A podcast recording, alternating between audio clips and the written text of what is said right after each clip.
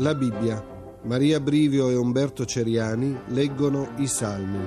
Esegesi biblica di Gianfranco Ravasi.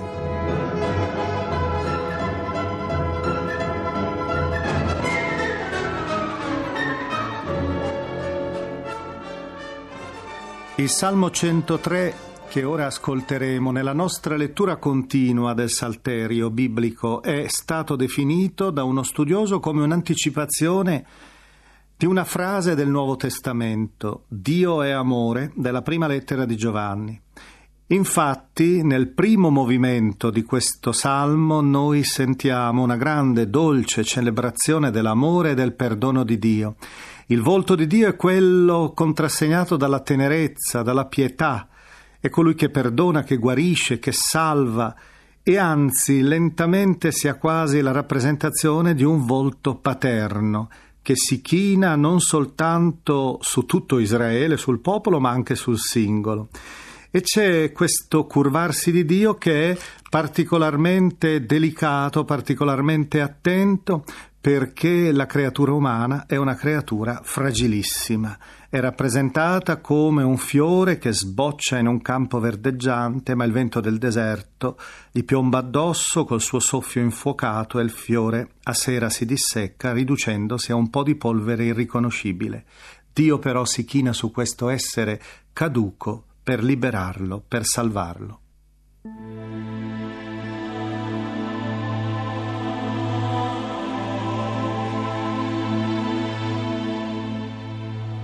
Salmo 103 di Davide.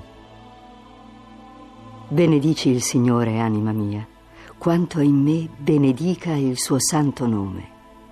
Benedici il Signore, anima mia, non dimenticare tanti suoi benefici. Egli perdona tutte le tue colpe, guarisce tutte le tue malattie, salva dalla fossa la tua vita, ti corona di grazia e di misericordia Egli sazia di beni i tuoi giorni e tu rinnovi come aquila la tua giovinezza. Il Signore compie gesti di salvezza e agli oppressi fa giustizia. Ha rivelato a Mosè le sue vie, ai figli di Israele le sue opere. Buono e pietoso è il Signore, lento all'ira e grande nell'amore.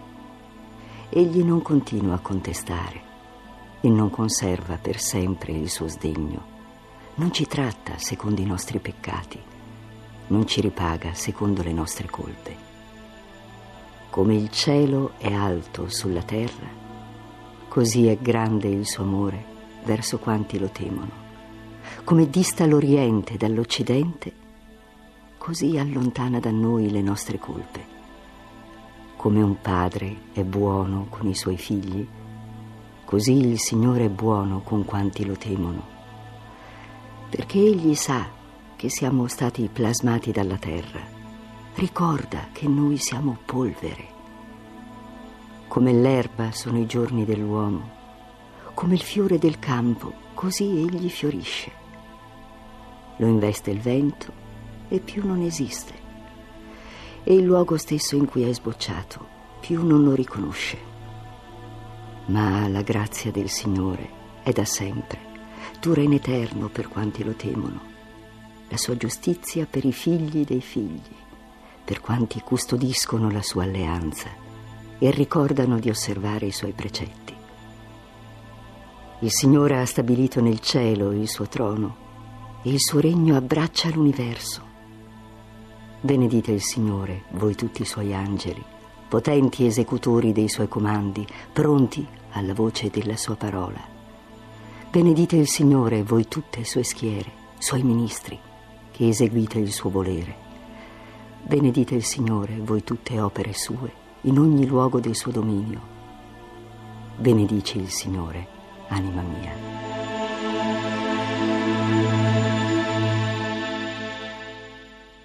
Il salmo che ora ascolteremo è un vero e proprio cantico delle creature.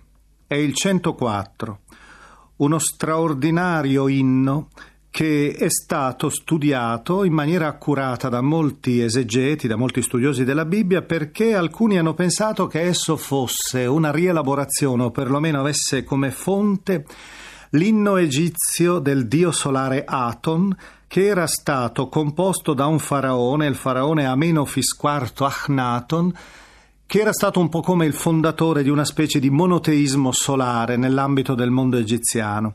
Certo, alcuni simboli, alcuni temi sono propri persino di questo inno egiziano, però si ritiene più probabilmente che questo canto, pur echeggiando l'antica preghiera dell'Egitto, ha costruito ormai in tutt'altra direzione la preghiera, anche perché il sole che è al centro di questo salmo e che ne illumina tutte le strofe è in realtà una creatura, dominata dal creatore, dal Signore che incombe su tutto l'orizzonte e non come avveniva nell'inno ad Aton, Aton in egizio antico significa il disco solare, non era come nell'inno antico egizio una divinità essa stessa, qui è soltanto una creatura. Non vogliamo dire molto di questa composizione perché il modo migliore per poterla gustare è proprio quella del lasciarsi attrarre dalla sequenza delle sue immagini, dei suoi simboli, dei suoi colori. Sfila davanti a noi tutta la natura in tutto il suo splendore, c'è persino l'attenzione che si fissa su animali minimi come piccoli animali come gli iraci, che sono delle marmotte che corrono sulle rupi del Monte Libano. Si trovano anche i gesti dell'uomo lavoratore, si trovano le fiere, c'è la distesa del mare solcato dalle navi è una rappresentazione di serenità e di pace nella quale, dalla quale l'orante spera che vengano del tutto esclusi i malvagi. In questa armonia i peccatori sono in qualche modo come il segno di uno sfregio, di uno squarcio che viene introdotto nell'interno dello splendore della creazione, nella quale si leva il grande canto corale dell'umanità.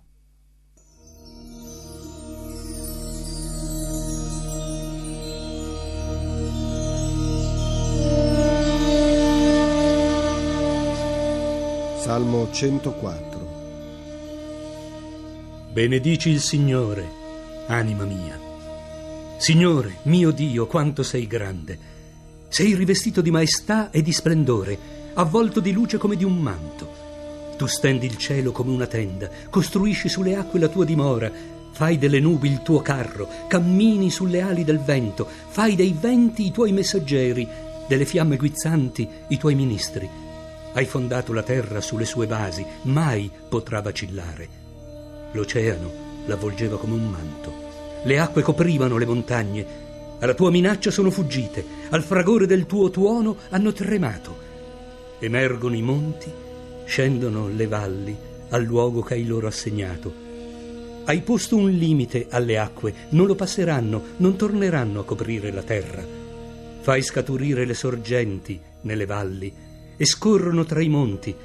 Ne bevono tutte le bestie della campagna e gli animali selvatici estinguono la loro sete. Al di sopra dimorano gli uccelli del cielo, cantano tra le fronde. Dalle tue alte dimore irrighi i monti, con il frutto delle tue opere sazi la terra, fai crescere il fieno per gli armenti e l'erba al servizio dell'uomo, perché tragga alimento dalla terra, il vino che allieta il cuore dell'uomo, l'olio che fa brillare il suo volto e il pane che sostiene il suo vigore. Si saziano gli alberi del Signore, i cedri del Libano da lui piantati. Là gli uccelli fanno il loro nido e la cicogna sui cipressi ha la sua casa. Per i camosci sono le alte montagne, le rocce sono rifugio per gli iraci. Per segnare le stagioni hai fatto la luna è il sole che conosce il suo tramonto. Stendi le tenebre e viene la notte, e allora vagano tutte le bestie della foresta. Ruggiscono i leoncelli in cerca di preda e chiedono a Dio il loro cibo.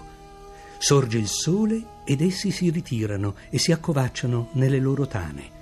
Allora l'uomo esce al suo lavoro per la sua fatica fino a sera. Quanto sono grandi, Signore, le tue opere tutto hai fatto con sapienza. La terra è piena delle tue creature. Ecco il mare, spazioso e vasto. Lì guizzano innumerevoli animali, piccoli e grandi. Lo solcano le navi e il leviatano che hai plasmato per divertirti con lui. Tutti da te aspettano che tu dia loro il cibo in tempo opportuno. Tu lo provvedi, essi lo raccolgono. Tu apri la mano, si saziano di beni. Se nascondi il tuo volto, vengono meno. Se togli loro il respiro, muoiono e ritornano nella loro polvere. Mandi il tuo spirito, sono creati e rinnovi la faccia della terra. La gloria del Signore sia per sempre. Gioisca il Signore nelle sue opere. Egli guarda la terra e la fa sussultare, tocca i monti ed essi fumano. Voglio cantare al Signore finché ho vita, cantare al mio Dio finché esisto. A Lui sia gradito il mio canto la mia gioia è nel Signore. Scompaiano i peccatori dalla terra e più non esistano gli empi. Benedici il Signore, anima mia.